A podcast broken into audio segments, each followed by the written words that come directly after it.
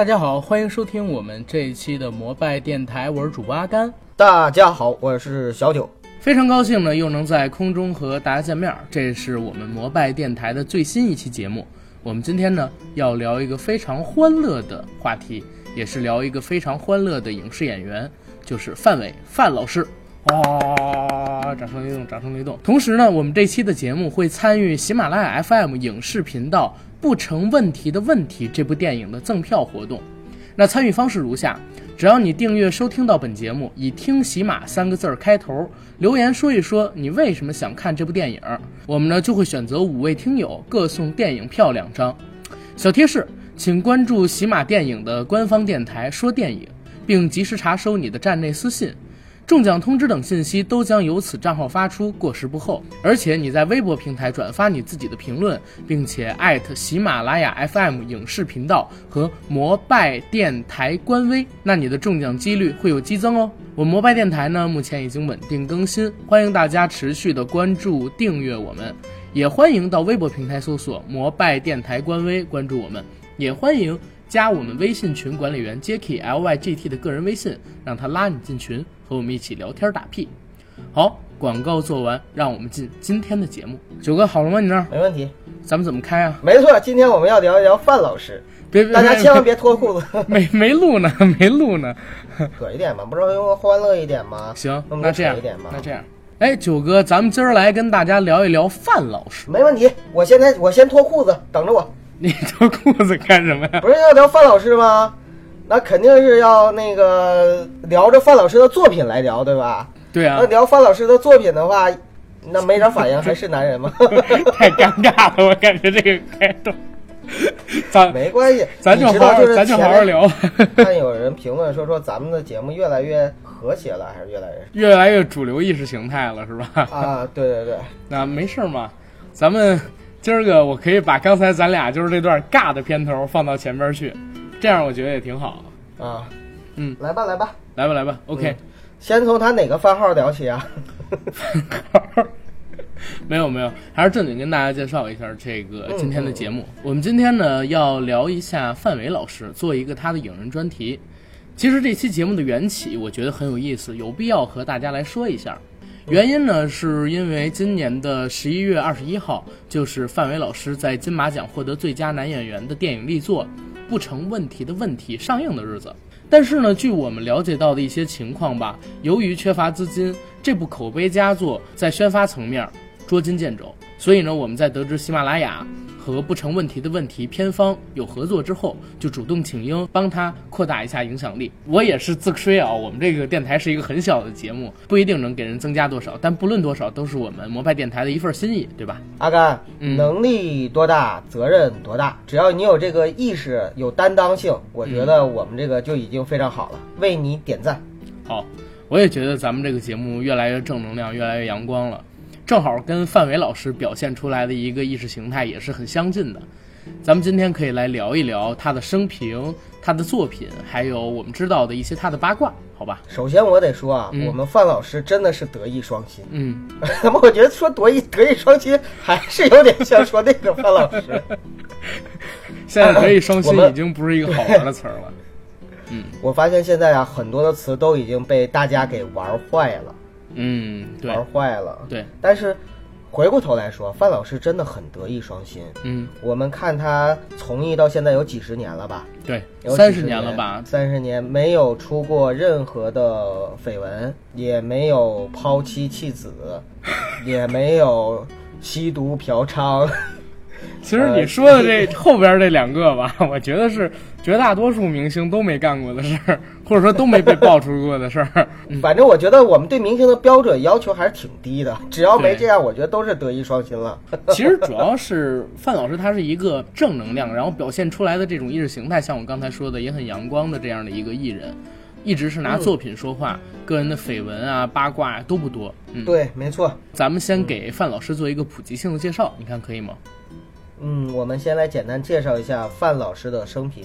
好，范伟老师呢，是一九六二年九月二号出生在辽宁省沈阳市，是咱们国家的一级演员，同时呢也是非常著名的一个喜剧表演艺术家。范伟老师呢从小就喜欢相声。一九七八年的时候，十六岁的范伟老师就师从沈阳曲艺团演员陈连仲学习表演。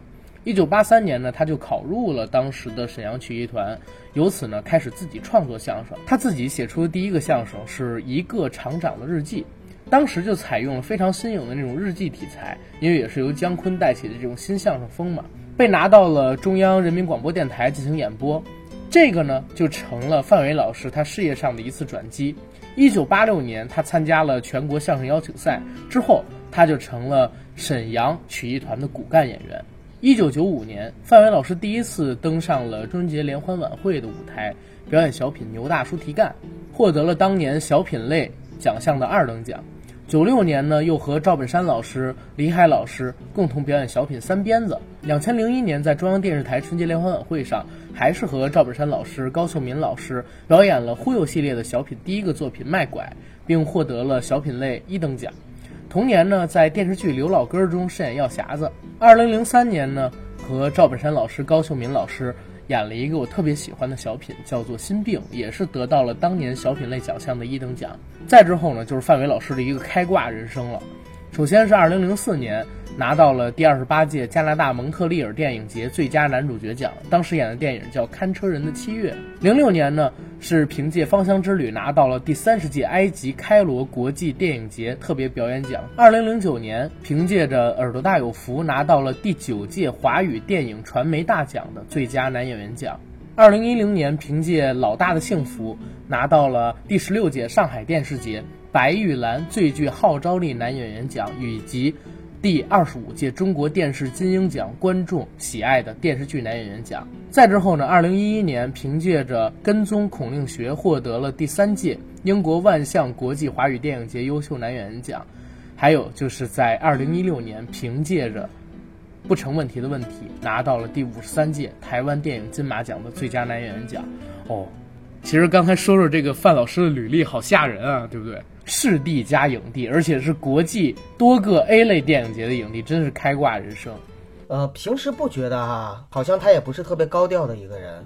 对，其实说实话，就做这期节目之前，我知道他是影帝，而且拿金马奖之前也拿过别的影帝，但我没有想到这个履历这么棒啊，又是视帝，又是 A 类国际电影节的影帝，真的很厉害。呃，你知道我前两天的时候，我看了一个，正好看了一个老梁评价范伟。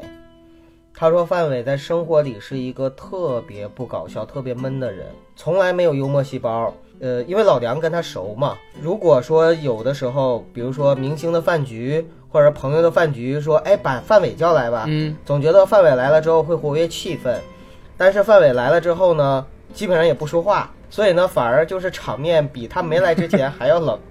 然后喝酒也不行，你说能不能说能喝也行吧？他又不能喝酒。”一般来说呢，是如果饭局上面有人就是给他敬酒的话呢，他也喝，但是呢，喝完了之后呢，酒精过敏。如果喝多了的话，一般人呢可能还能够越来越活跃，越来越兴奋。但是他喝多了之后呢，趴在酒桌上就睡觉了，对，所以基本上呢，呃，可能是后半场就没有他的什么事儿。所以后来啊，就是朋友也不叫他了，而且呢，他在朋友圈里呢有一个外号。叫小敏，呃，敏就是抿一口那个敏，就是他喝酒的时候，别人喝一盅，他也就这不是我的外号吗？啊，就这样的一个人。我也是，你你跟九哥喝一盅，我就抿一口，我是这种人。我就大口大口傻喝了。我刚才呢看了一下范伟老师他的个人履历，是一九七八年十六岁的时候，范伟老师就已经从沈阳曲艺团去学习演相声了。他从小就对这个特别感兴趣，八三年的时候就考入了沈阳曲艺团，之后就开始自己创作相声，而且他的作品还被拿到中央人民广播电视台，而且他的作品还被拿到中央人民广播电台去播出过，在那之后非常有名，他还参加过全国相声邀请赛，那还是在八十年代，所以在前期啊，他艺术生涯的前期，他一直是一个曲艺演员的形式，然后出现在大家的视野里的。不是像我们后期认知的，比如说是小品演员、电视剧演员，或者说是电影演员。这个履历跟我很像，是不是我未来也有机会能拿那个金马影帝，你未来的潜力可能比他还大，要有信心。拿奥斯卡，然后拿一个奥斯卡呃。你知道，你知道范伟老师他是就像你说是一个曲艺演员，然后后来呢，呃，进入小品界，跟着赵本山，再后来呢，混电视圈儿，开始拍电视剧。那么开始呢，也是跟着赵本山拍电视剧，后来呢，自己单飞了。当时我记得新闻里也说了很多，比如说他跟赵本山不和啊等等的传言。嗯不过两人私下里现在关系还是不错的。这个你从哪儿确认的？怎么跟我知道的不太符合呢？那你看我我这个渠道 这能说吗？啊啊，这没没关系啊，就是那个两个人反正不是那种郭德纲和曹云金的关系，对吧？啊，那当然，那肯定是。啊，那肯定的啊，在赵本山还在乡土里边摸爬滚打滚打的时候，范老师呢已经开始呢走向了大荧幕，一边呢拍着电视剧，边呢也是开始触电大电影的这样的一个从配角开始，慢慢的有了自己做担当主角、主要角色，甚至是男一号的这样的一个角色。嗯，呃，然后一直到现在呢，演技得到了认可，人品也得到了认可。那我觉得，其实他走的这一路是非常的稳健的、稳扎稳打的，也是不断的在上升的过程中。嗯嗯。但是其实说实话，我觉得，我觉得范伟老师和赵本山老师还是有一点不同有一点儿，他俩完全不一样。啊。是，就是我始终认为啊，就是赵本山老师他是一个乡土情节特别严重的一个演员。我说的不是重啊，是严重，真的是严重。但是范伟老师呢，他又可以演东北人，又可以演上海人，又可以演农村人，又可以演城市人，对不对？他千变万化的角色对对。但是两个人演技都很好，像是范伟老师拿过金马奖，然后赵本山老师，我前两天知道居然还提名过香港电影金像奖，就在《落叶归根》里的表演，提名过香港电影金像奖最佳男演员。两个人的演技都很好，我觉得，如果有人说说二人转演员不会演戏，嗯，说那个赵本山老师不会演戏，那他也真的是瞎扯淡。好，只不过每个人的表演风格不一样，不要再攻击演员的诞生了啊！嗯我只是攻击那个评委。其实我最开始接触范伟老师，我一直是把他限定在小品演员这个限定里的。对，嗯，两千年左右的时候，我们家里呢，嗯，有 DVD，然后我爸当时是买了一套春节联欢晚会的碟，从九一年一直到两千年，大概十年吧，春晚十年的曲艺类节目都在这个光盘里边有。到节假日的时候，可能就翻来覆去的看两遍，在里边就看到了一个小品叫《三鞭子》，那是我对范伟老师第一个印象。因为再早的话，我都不记事儿，就是从两千年，可能说七八岁的时候嗯开始。看到了他的这些影视作品，才开始有印象。所以范伟老师其实是陪伴我成长的那一代的男神，你你怎么见个人就叫男神啊？啊，这就是我男神啊。然后到了后来，就是也是上小学嘛，晚上的时候做完了作业，陪家长看看电视。当时是全国都在热播刘老根儿、太阳药匣子、李宝库。再到后来，范伟老师呢，在我心目里就摇身一变，他从一个小品演员，从一个电视上的喜剧演员，从一个带一点结巴的那个辽东呃开元第一狠人，变成了一个真正的会演戏的，而且演技非常好的男演员。去年，二零一六年的十一月二十六号那天，我不是在看金马奖的直播吗？然后第二天我还上了一个节目，咱们第十一期聊金马奖。当时我在看直播的时候，最佳男演员获得者啪一撕开，范伟，哇，整个人就疯掉。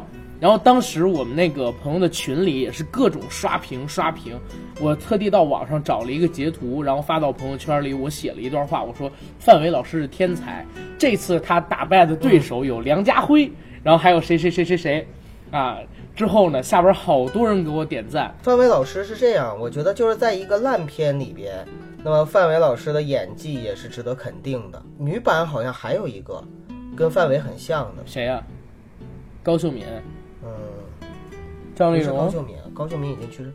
不是不是，我是说，在现在我们看的一些电影里边，电影里边有的时候嘛，就一般负责搞笑，或者说他一出场的话就会很有喜剧效果。男的呢是范伟，女的呢还有一个，但是我突然之间想不起来是谁。蔡明儿，呃，蔡明也不是，那这样吧，咱们那这样吧，咱们你也别想是谁了，咱们留一个扣子，然后让大家去猜。大家呢，如果说心里边有想说的角色，就在我们这期节目下方评论。如果九哥想起来了，我会把答案写到你们的评论底下，告诉你们他说的那个女演员是谁，好吧？对对对，好也好，因为啊，就是范老师真的是这样。我上一部看他的片子应该是《父子雄兵》，但是其实我认为今年他拍的最好的片子是没完，呃，是有完没完，呃，有完没完。王啸坤做导演的那部电影是吧？对，那个片子是也是他陷入了一日的循环里嘛。那片子我觉得是这样，你不能跟他细琢磨。就是如果他作为一个选秀歌手第一次拍电影拍出来的作品的话，哎，我觉得还不错。但是你给它放到一个电影层面的话，我觉得特别一般，甚至说是中下的。咱今天不聊这个电影，我说之所以就是我觉得好，是因为我认为他在这部戏里边，就是因为同样的今年的两部戏都是讲的是父子之间的感情，我真的觉得就是在有完没完里边，他的父子之情表现的要更加的真实，而且呢是就是演的这个父亲的角色特别的好。范伟老师啊，其实从一开始刚看到的时候，我就特别有亲切感，因为他跟我爸爸长得很像。我也东北人嘛，所以就是呃，他一口东北口音，然后再加上他的说话的风格，呃，还有就是这种慢慢吞吞的这样的性格，其实呃让我特别有亲切感。而且呢，他从无论是小品的这个舞台上，还是影视的舞台上，他所表现的人物基本上都是小市民，或者说是非常草根的这样的一个普通的老百姓，对对，会展现出来他们的有一些小聪明，就我们东北话叫小聪明，呃，然后呢又有一些耿直、善良、淳朴这些呢特色都会展现的淋漓尽致。就算是有的时候呢，他演的是那种就是比如说装逼、装大了，或者是那个明明就是很二，但是呢又自我感觉非常的不错这样的人物，但是我们没有人会觉得说他讨厌，对吗？对对，就是一个演员，你演一个什么角色，不管你演什么角色，大家看着都很亲切而不讨厌。你像他在《天下无贼》里边，他就演了一个打劫的劫匪，对不对？也是挺蠢萌远征老师的那种。啊，对，结果呢也是一个蠢萌蠢萌的。的大哥，我先劫个色，这种感觉非常的受喜剧，就是喜剧作品的这样的一个喜欢，或者说喜剧导演的这样的一个喜欢，因为他真的能够帮你的作品，呃，产生更大的一个效果。所以现在呢，在业界，我们也就是称范伟老师他的他的表演风格叫做范式幽默，他有自己的风格。对，嗯，我一直觉得范伟老师的演技是那种不留痕迹、大成若缺、举重若轻。因为我看他演的，比如说是《耳朵大有福》，包括说他去年演的这部《不成问题的问题》，我其实在去年的六月份、七月份就已经看过粗剪版了。当时我啊，你六七月份就看了对对对，为什么说这次要做这个节目？因为我提前已经看了这部电影的一个粗剪版，当时其实说起来经历挺有意思的。去年六七月份的时候，我去找我一个制片人哥哥玩儿，当时呢，他正好要去参加一个圈里边的研讨会，就带我去了张自忠路附近的一个咖啡馆儿。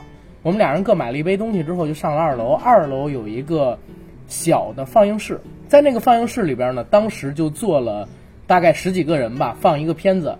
这个片子就是最开始的粗剪版的《不成问题的问题》。当时我看这部电影的时候，它好像还没有完成最后的剪辑跟调色，所以虽然也是黑白画面，但是可能和现在的上映版本不太一样。剧本呢，嗯，应该是一样的，但是剧情可能也不太一样，因为剪辑完了才能最后导致出效果嘛。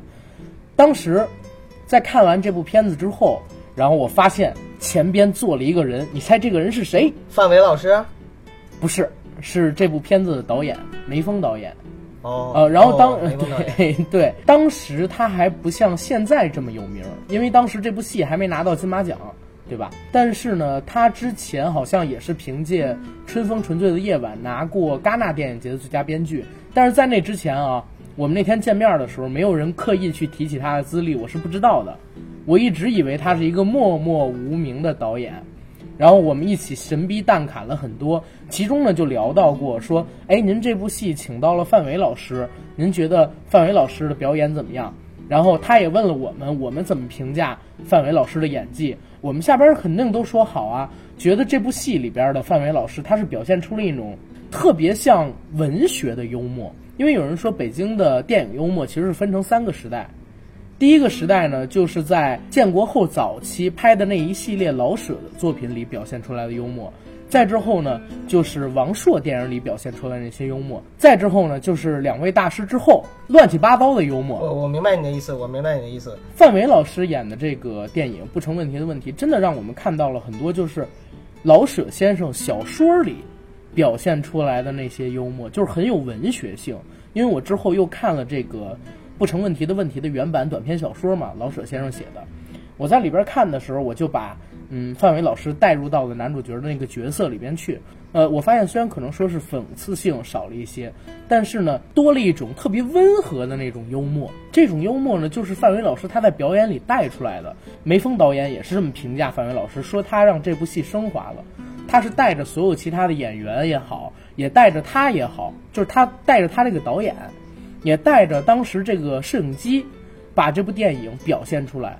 所以说，整部戏他当时说最大的功臣是范伟老师，我觉得特别牛。如果是排一排二的话，我在看完那部电影粗剪版，我觉得首先老舍先生他作为这部剧的原稿编剧，对，然后呢他肯定是排在第一位的，第二位的就是范伟老师，甚至说导演都要在他们的后面，是他们两个人带领着这部电影表现出了这样一种。非常复古的，然后有那种文学性幽默的气质出来。当然，这点也是推荐大家去看一下这部戏啊。这就是我在去年为什么能看到这部电影它的一个始末。哦，阿甘，你说完这个之后，真的也勾起了我想去电影院看这部电影的欲望。因为老师说，之前呢，我知道范伟老师凭借《不成问题的问题》这部老舍先生的原著小说改编的电影获得了金马奖的影帝。但是呢，我一般来说对文艺片呢不是特别的感冒，或者说呢都是敬而远之的。很多的电影我都没有第一时间在电影院里面去看过，比如说像台湾的那些杨德昌、杨德昌啊、侯孝贤的他们的一些电影作品，我都是后来的时候呢补一补就拉倒了。但是你这么一说完之后，我突然觉得说，好像真的好久没有看过所谓的老北京的那种高级一点的幽默。你像老舍先生，他真的就是代表了这一票解放之前的那种老北京的那种幽默的感觉。然后后来呢，是王朔朔爷带起来一票是这个京味文化，有点痞，但是呢是雅痞，是不是特别的脏的那种雅痞雅痞的？现在呢，对，现在更多的呢是那种怎么说呢？呃，也不能说不好啊，但是可能更接地气儿了。你就像你就像郭德纲、德云社他们那帮那票人，或者说，那你不要拿他们代表北京，好吧？你别拿他们代表北京，我怕咱们这个听众里边有那个北京土著，然后找咱的麻烦。而且我自己本身也不认同这一点。可是你知道，郭德纲虽然是天津人，但是他们德云社里面大部分的学生还是北京人啊，全大部分是东北的，然后少部 对。少部分是天津的，然后少部分是北京的，少部分是其他问题是其他地方的，还有一个是说河南话的。那那这个咱就不地域了啊，咱就不地域了。那我也不说德云社了，你我就是说，就是反正现在的那个就是北京的这种幽默，我突然想到一个人呢，谁？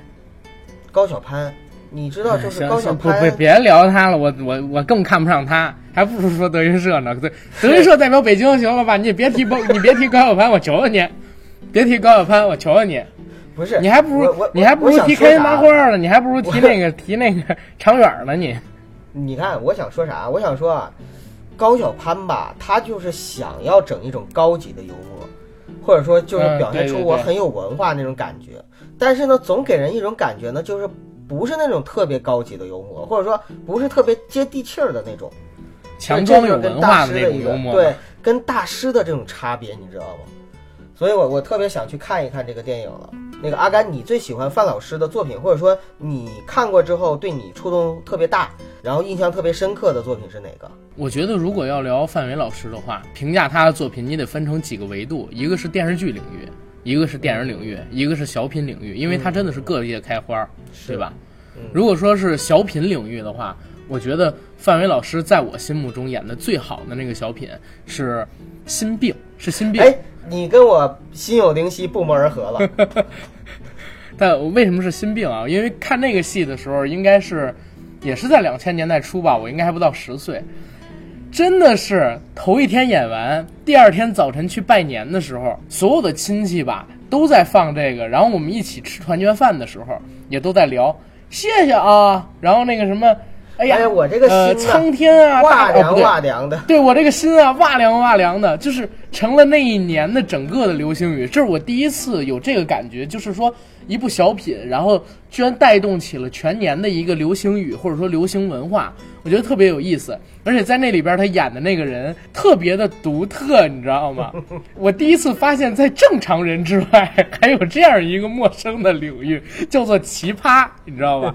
当时没有这个词，但他表现出来的就是奇葩。所以《心病》这个小品是我对范伟老师就是印象最深，然后也是我心目中他表演最好的一个小品，甚至超过了，嗯，卖拐卖车，对，因为我始终觉得卖拐卖车有一个问题，有一种很深的恶意在，你明白吗？或者说卖拐卖车没有没有正能量，缺少正能量。他想表达这个主题其实不是什么特别好的主题。对，因为我觉得卖拐跟卖车吧，它实际上就是在拿一个嗯老实人开玩笑，或者说在欺负老实人。所以我一直觉得这个小品从编剧层面它能做出来，就是怀抱着对这个社会深深的恶意的，也是我导致对这两个小品评价不高的一个原因。但是心病就是它是一个可能说是很恶俗的开始，但是是一个很美好的结尾，让我觉得嗯还是挺阳光的。这是小品领域。电视剧领域呢，然后我要提一个人，就是开元第一狠人范德彪。马大帅里范伟老师的表演是我印象中最牛的。我有一场戏啊，我不知道你记不记得，两场戏吧。一场戏呢是彪哥第一次开着奔驰车带马大帅进城，然后在车上说：“哎呀，我是谁谁谁谁谁，我现在是开元第一保镖。什么是保镖？保安部部长，管人的，管十几号人。人说你为什么能当这？我功夫好啊，我练十几年功夫了。他姐夫说：“你之前不是厨子吗？你以后别提我当厨子这事儿，我都练十几年功夫了。你进城不才七年吗？然后我以前有功底，拉倒吧，你摔跤都摔不过我。你不知道，我之前上的那个学校啊，它是一个呃特别牛的学校，一年顶别人五年，我六年的时间就有十几年的功夫了。然后这这段就特别好笑，你知道吗？再之后呢，就是他跟赵本山两个人吃一个叫酸菜白肉吧，嗯，还是什么菜，我忘了。那个那嗯那个叫那个呃那个猪肉炖粉川条川川白肉，啊，川白肉。嗯，当时呢，他们两个人手里边各拿一个馒头，然后吃这一盆儿菜，你给我加一块儿，我给你加一块儿。范伟老师说：“姐姐夫，咱这菜呀最有营养，你吃口白菜，啪加一白菜，这个菜汤也有营养。”然后拿一勺崴了一口喝。他姐夫说：“你吃这块肉，把这块肉夹给他，又夹给他一块肉，又夹给他一块白菜。”他正把这白菜夹在这个馒头里，正要吃呢，他姐夫把那个碗端起来了，把整锅汤都给喝了。然后他他来一句：“姐夫，你比我有心眼儿，我这儿拿两块肉，你拿了一锅汤。”然后这个我也觉得特别有意思，就是整个马大帅是一种极其荒诞的喜剧，你明白吗？极其荒诞的喜剧，在赵本山所有的电视剧里边吧，如果论喜剧效果，我觉得马大帅是排到第一位的。比后来的《乡村爱情》比前边的《刘老根》都要强，虽然可能收视率没有那两个高，但是真的比那两个都要强。范伟老师在这里边也是我看到的最有印象的，嗯，他的电视剧领域的喜剧表演。后期的，比如说什么《老大的幸福》，其实说实话，《老大的幸福》这部戏我都没看过，我都没看过，因为那是我可能说上高中快毕业了，当时可能准备高考，或者说准备，或者说已经上大学的时候才开始播嘛。那部戏我都没有看过。电影领域的话，有一部戏我是值得聊一聊的，就是《耳朵大有福》。嗯，那部戏我印象也很深。范伟老师到一个网吧里，然后去帮人看门儿。帮人看门儿的时候，他自己拿了一碗泡面，泡在自己的那个呃，应叫叫保温壶吗？还是怎么样？就是经常有铁道工人拿这个去带饭的那个饭盒，嗯，放到那里边圆的吧？啊，对，圆的圆的，然后钢的那种，把这块方便面折成两半儿放在里面，然后呢又倒点热水，正在泡的时候来了一个网吧老板，他们两个人进行了一段对话。范伟老师呢买了一包烟，还嫌烟贵，要了一包便宜的，又要了两瓶啤酒，倒在这个杯子里边，一边吃面一边喝酒，极其生活。我觉得那部戏里表现最好的几段表演就是那个之一。再有一个呢，就是范伟老师他在戴着一个大帽子，棉帽子，我不知道你们东北怎么叫啊。然后穿着一个棉服，骑着一个二八车走在街上，正好碰到一个非常原始的 PS 照相的一个机器。当时呢，他是到那儿去拍照，还算命。然后那个表演桥段，我也觉得印象很深，很好。耳朵大有福是我第一次看到范伟老师演主角的一个电影作品，反正在我心目中，那是他表演最好的一部作品。嗯，小品领域、电视剧领域、电影领域就到这儿了。然后九哥，你说，我我就不这样评价了哈，因为我觉得是，我是从小看着范伟老师的小品长大的，当时每一年春晚的时候，那种印象特别的深刻。嗯、你说你是看了心病之后，然后知道了有流行语，或者说感受到了流行语的这样的一个文化，其实，在东北的话要早很多年。呃，几乎每年春晚之后啊，赵本山的很多小品的经典台词，其实你听我说，九哥不是说在东北要早很多年，是因为我记事儿是在那段时间，啊也是，所以我感受是在那儿啊。好吧好吧好吧因为你要说九十年代的话，那会儿我还是还是胎盘呢，我对吧？或者说刚刚出来的一小杂毛，我怎么可能记得有流行语？啊也是啊，那个九十年代的时候，几乎每年春晚之后，第二天大家拜年的时候，就里边就有很多的流星雨了。那么那个时候呢，最开始是黄宏代表东北的特色，然后呢非常火，后来呢被赵本山慢慢的就给干掉了，成了代表东北的一个最大的文化标签儿。赵本山其实合作搭档了很多人啊，嗯，我们都知道后期他跟宋丹丹两个人搭档是非常的棒，但是其实我最喜欢的是赵本山、高秀敏和范伟老师他们三个哎人在一起的对对对铁三角，因为当时那几年他们之间真的奉献了好多好多太经典的作品，甚至能够在中国的这样的一个曲艺曲艺历史上面都是能够出类拔萃、数得上的。后来是高秀敏老师嘛，他去世了，然后这个铁三角才才断掉的。断掉了之后呢，我记得当年《心病》，我之所以喜欢这个作品，是因为我觉得他跟赵本山他之前的所有的作品最大的不同就是他有一种。类似于开心麻花的那种，就是喜剧的梗，而这些梗呢，都是不断的铺垫、推陈出新的那种。你知道，就是像卖拐也好，卖车也好，同期的他的这些作品啊，其实里边很多都是那种说个脑筋急转弯啊，抖个小机灵啊什么的。其实当时那些小品本身不高级，之所以受到很大的好评和关注度，一个是因为是在春晚上表演的作品。然后呢，另外一个确实搞笑，但是这种搞笑本身相对来说就是很低级的那种。多人吧，尤其是很多自认为比较有文化的人是看不上这种这样的小品的，认为就是这种小品呢，就像你刚才说到，第一个是有歧视残疾人和这个弱势群体的这样的一个。哎呀，九哥你骂我，你骂我，你就你就当成没没听到我刚才的意思，就是有这样的一个意味。然后另外呢，就是它里边呢很多的梗都挺土挺俗的。虽然赵本山呢是已经从那个二人转这个这个上面呢，就是已经去去武存精，已经就是淘汰了很多，比如说那个下三滥的、三俗的、黄段子啊等等都淘汰掉了。但是呢，还是不太高雅，这个是我特别承认。而且呢，它里边的这些都完全是靠赵本山和范伟两个人的演技撑起来的。而心病不同，嗯对心病它是整个这个剧本就非常的好，然后它里边呢这些矛盾冲突，还有最后的反转，它是反转完之后又反转，然后就这种反转，还有就两个人之间的这种就是角色的互换。你看一开始的时候是赵本山心哇凉哇凉的，不是这最开始是范伟啊，对，开始范伟心哇凉哇凉的，然后到后来呢变成了赵本山心哇凉哇凉的，他有一种角色的反转和互换，所有的这些就变成了一种比较高级的幽默形式。所以呢，就是《新命》这个小品也是我心中范伟老师的所有的作品里边最好的一个。电视剧的话呢，你刚才说的彪哥，其实马大帅我也特别喜欢看，确实马大帅也特别喜欢看，看来咱俩的口味非常的像哈。那我就说一下，就是其实我最早接触范伟老师在电视剧里的表演，就是刘老根里的药匣子。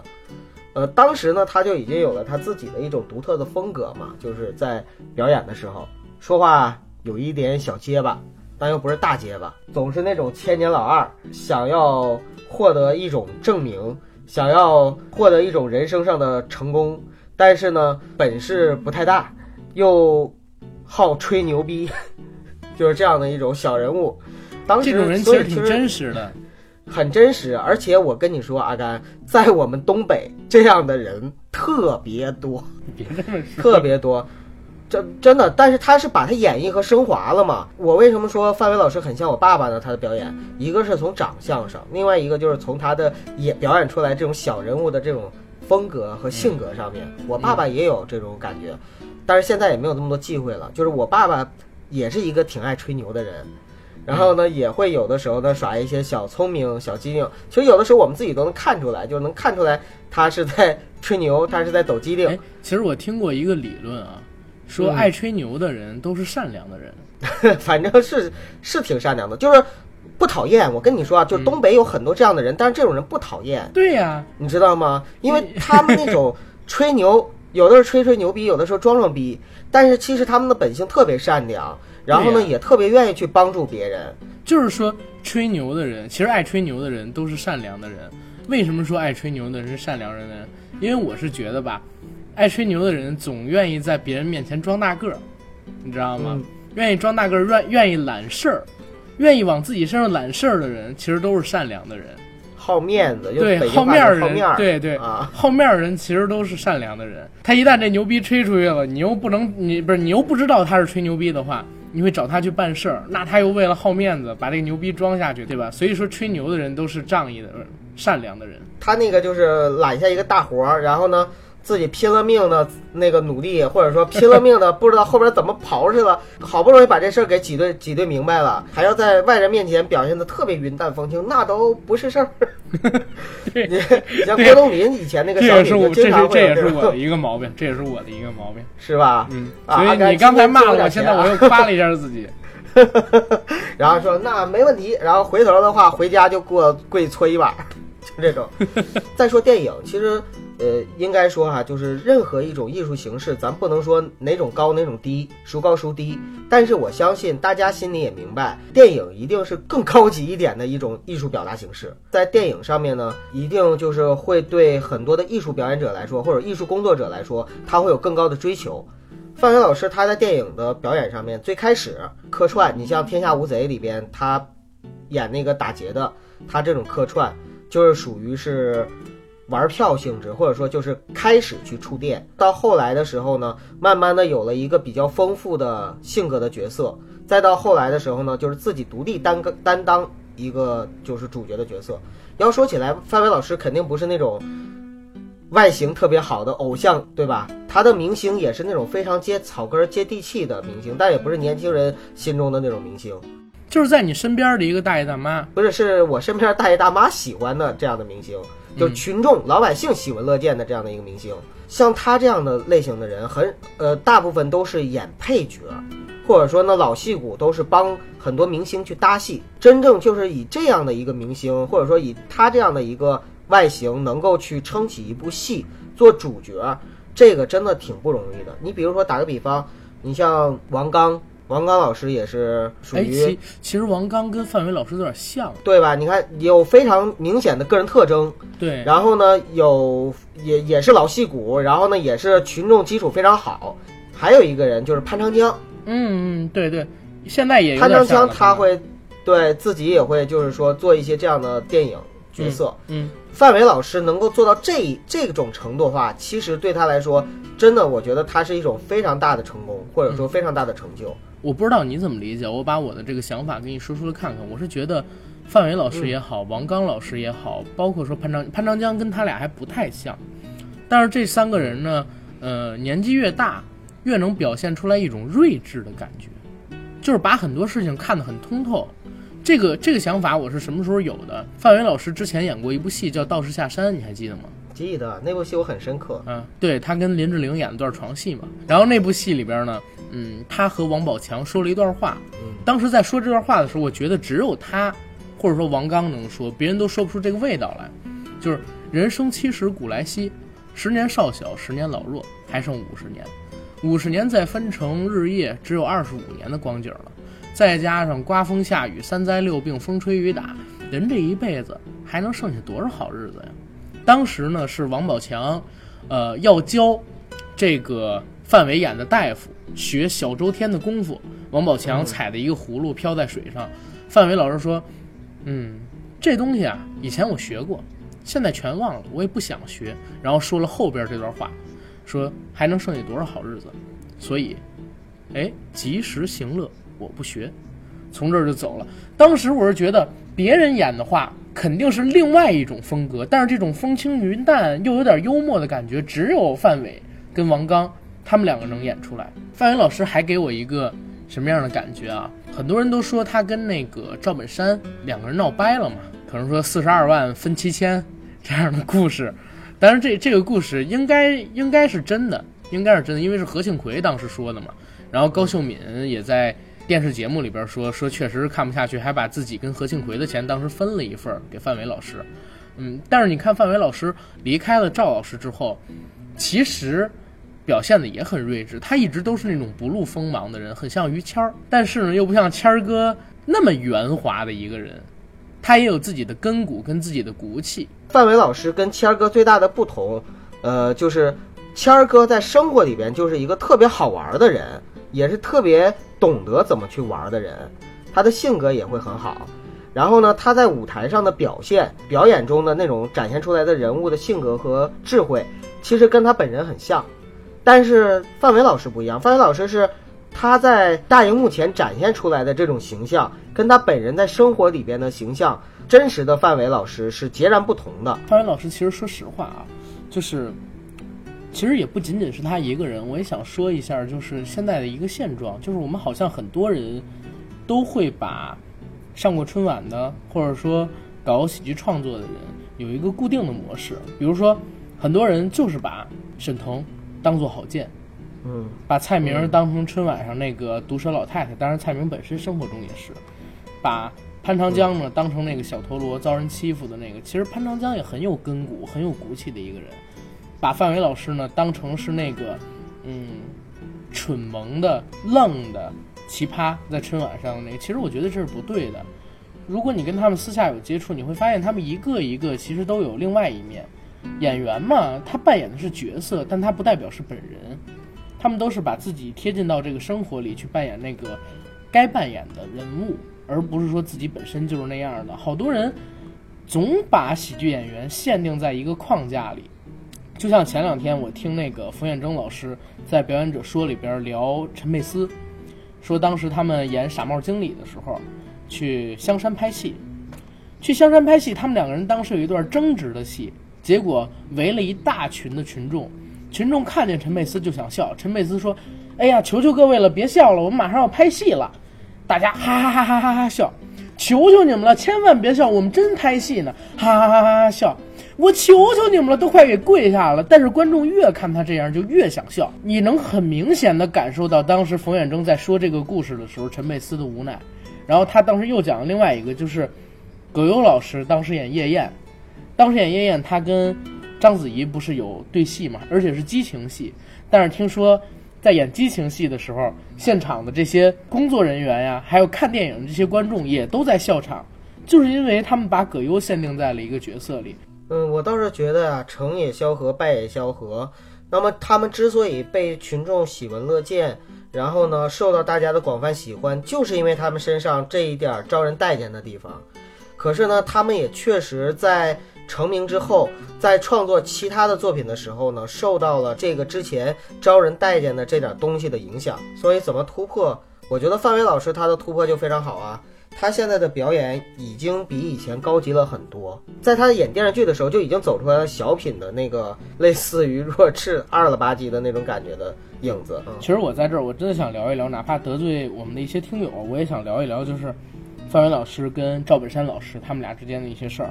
当然很明显啊，最开始的时候，范伟老师更有名气一些，对吧？然后是赵老师还没有他有名，在八十年代的时候，但是他第一次去春晚。肯定是赵老师带进去的，后边呢也一直是跟着赵老师混，但是不知道从什么时候开始，可能也就是两千零四年、零五年左右，我们接受一些嗯电视媒体对他们的采访的信息，感受到赵老师呢好像是越来越不满意范伟老师，范伟老师呢在嗯和稀泥的同时，也表达出了一些对赵老师的不满，他们两个人互相扶持，互相成就。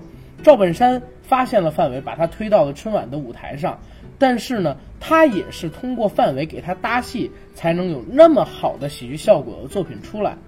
但我感觉就是，没错，当时赵老师总是用对待自己徒弟的方式对待范伟，甚至呢，就是范伟得了影帝之后，赵老师话里话外还有奚落他的一些意思，就像是我好像当时看北京的每日文娱播报。我听过赵本山老师直接就在这个节目里说，现在人家是腕儿了，然后请不过来了。再后来呢，我又了解到他们两个人之间交恶的一些事情。第一个呢，范伟老师想来北京，想来北京发展，一个是为了孩子学习，一个呢也是为了自己能跳出小品演员的这个层面。但是呢，赵老师可能就觉得他来了北京是为了摆脱自己，从这边跳出去，这是第一个。第二一个呢，他们两个人一起到四十二万分七千，一起到四川去演出，然后演了几场之后，一共是给了赵本山老师四十二万，然后但是赵本山老师呢，只分给了范伟老师七千块钱，甚至说高秀敏老师和何庆魁老师两个人看不下去，当时还把自己的钱分给过，呃范伟老师，我不知道该怎么说。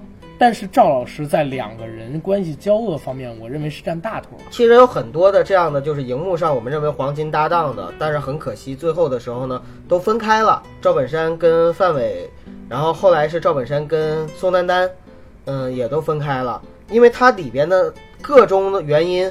可能这个都是只有亲身经历的，或者说只有他们本人才是最清楚和明白的。对于我们外人来说呢，我们看到的只是一种结果，就是后来我们很难再看到他们的合作的作品了。对，对吧？对，就现在唯一还坚挺的存活着的，就是郭德纲和于谦这对老搭档。这个我觉得他们俩还会继续搭上下去的。太难找另外一半了哈。嗯，对，因为你像现在，比如说。谦儿哥撤了，没有人能接得住老郭。老郭撤了呢，谦儿哥也找不到这么好的一个朋，这么好的一个逗哏。嗯，然后咱们说回范伟老师，范伟老师他现在是一个非常知名的、很受大家认可的男演员。为什么说这句啊？就是还是回到最开始的时候，我说五十三届金马奖的时候，你知道当时走红毯吗？范伟老师走上红毯的时候，居然是欢呼声最高的一个。当时走红毯，可能说影迷很少，但是呢，现场的记者呀、媒体啊很多，这些人是由衷的给范伟老师非常有躁动性的欢呼声，所以我感觉大家都觉得他是一个好演员，然后也配得上这次的提名，甚至说是拿奖。这也能看出来，就是范伟老师他在平时的时候人缘也非常好吧？对我听说是范伟老师是很少见的那种在。媒体和记者面前会非常紧张的这样的一个喜剧演员，就是喜剧演员其实是不应该出镜头的，但是范伟老师很出镜头，他展现他自己真实的这一面的时候，他会特别紧张。嗯，这个作为喜剧演员来说也是非常难得的一件事情。对，这儿呢我还想说一个电影，不算是我最喜欢范老师的作品，但是那个表演我觉得也很有意思，叫《跟踪孔令学》。刚才我们提到他靠这个拿奖，《跟踪孔令学》里有一个桥段超级有意思。是范伟老师呢，到了一个洗浴中心，呃，遇到了一个很漂亮的，就是风尘女子。范伟老师好像是拨了幺幺零，结果因为拨了幺幺零，洗浴中心的老板怒了，带了几个保镖过来要打范伟老师。结果范伟老师说：“我没有报警，我没有报警。你不是警察吗？那你是什么人？我是一个老师。怎么证明你是老师？说谎话不眨眼，啪，给我打！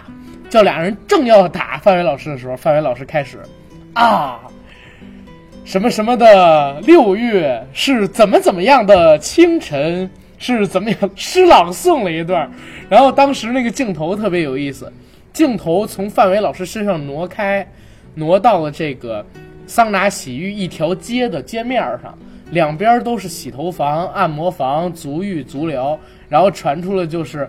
范伟老师在念一个小学的课文，镜头再一转，按摩院的那个老大还有他的一群保镖，一个个扶着范伟老师的肩膀，握着范伟老师的手，把他从那个按摩房里送出来了，说：“老师，你念的真好。然后要是我上学的时候有您这么好的老师，就怎么怎么样。”我发现范伟老师老是演这种作品里边扮演的角色呢，就是用一个现在好像不是很好的一个词，叫老实人，对吧？很容易受欺负的这个老实人。我觉得这个真的是很有意思。咱们两个人给这个范伟老师的节目收个尾吧，好吧？嗯，可以。嗯，你觉得未来的范伟老师在我们这个演艺圈当中会成为一个什么样的存在？然后他未来会走什么样的路呢？首先，我是非常希望范伟老师 能够身体健健康康的，因为只有身寿命长，你的艺术生命才能够长。而只有艺术生命长的话呢，在未来才有更多的发挥的可能。范伟老师他在未来的艺术成就上面，其实还是非常值得我们。肯定不会止步于此。嗯，肯定不会止步于此。我们还是特别值得期待的。因为什么？因为他现在好像才五十多吧？对，他是六二年的。六二年的，五十五。对，才五十五岁。对，其实，在未来的话呢，他的你说到这个，想到一种，为什么好像范伟老师，在我的印象中从来没有老去一样。他好像一直都是四十多、五十多，对，感觉好像就是四十来岁那样子，从来四十来岁、五十多岁，一直都没老去过。他不是从来没有老去过，他是从来就没有变过，一直都是在扮演可能说五十多岁、四十多岁的这种人，你没有印象吗？哎，这点也是说，长得不帅的男演员或者说女演员，真的其实，在。艺术生涯上可能比长得好看的男演员要更长一些，长青一点是吧？对，因为你很难看出他老了，或者说他年轻了，对不对？我想到他演年轻时候的一个状态的戏，也就是《红高粱模特队》里边的那个模特的指导老师，算是一个比较年轻时尚的城里人。那就是所说的装逼的人，对吧？对对对，就是范伟老师，他的艺术成就绝对不止步于此，因为他现在已经。在不断的去超脱自己，他一定会有更高层、更高程度的艺术上面的追求，所以他在演的时候呢，会更注重这些小人物他的在生活表象之下的一个内心的一个体验。这一块的话呢，我是特别期待他后面的作品的，因为我相信只要有范伟老师的作品，当然我这么说有点捧臭脚的嫌疑啊，就是只要有范伟老师的作品，这个片子就值得去看，不一定是非去电影院看啊。但是值得去看一看，哪怕这个片子很烂，但是我们在里边看一看范伟老师的表演，都还是值得的。我是对他的未来艺术成就非常期待的。嗯，我只是希望他能够身体健康一点，不要像傅彪那样子，就是刚刚开始有一些。你会不会聊天？你会不会聊天啊？你我来说好吗？行不行，九哥？我天哪！我快把范伟老师说死了，是吧？怎么聊的？我真的想到傅彪了，我真的想到傅彪了。呃，傅傅彪老师也是，傅彪是最有京味儿的那一票演员里，然后最接地气的一个，最有乡土气息的一个京味儿演员。你想，他死了快十年了吧？有十年了吧？已经超过十年了。零几？如果他如果他这十十几年他还在的话，你想想他他的戏路得有多宽？对，那会儿梦开始的日子，然后还有包括小刚吧，小刚老师。他的后来的一系列戏，我想着如果傅彪老师能参与，对，咱们不要聊这个话题了。哎呀，我来评价一下这个范伟老师，就是，嗯，刚才我不提到一个词吗？我说范伟老师好像在我印象里从来没变过，一直都是那个年龄一样，就是让我突然想到一句话，叫，嗯，李白从未老去，杜甫从未年轻，然后范伟老师呢才五十五岁，他已经经历了三个演艺生涯。对吧？一个是曲艺演员，然后到了全国知名的小品跟电视剧演员，现在呢又变成了一个影帝、演技派的代表性人物。其实他作为一个拥有这样外形的男演员，我相信艺术生涯是很长很长的，演到七十岁，演到八十岁都不是问题。他未来能成为一个什么样的人呢？真的特别让我期待。然后在这儿，嗯，我也想跟大家玩一个小游戏吧。我们的听众朋友们，除了刚才说的那个扣子，想一想九哥说的女演员是谁以外，我们也玩一个小游戏，在我们的评论里边呢，去写一下你印象最深的一句范伟老师的台词是什么。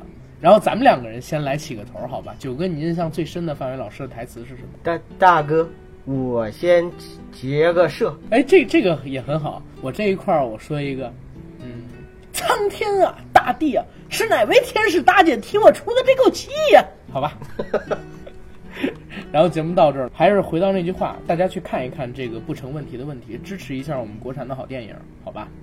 那本期节目到这儿，好，嗯，谢谢大家。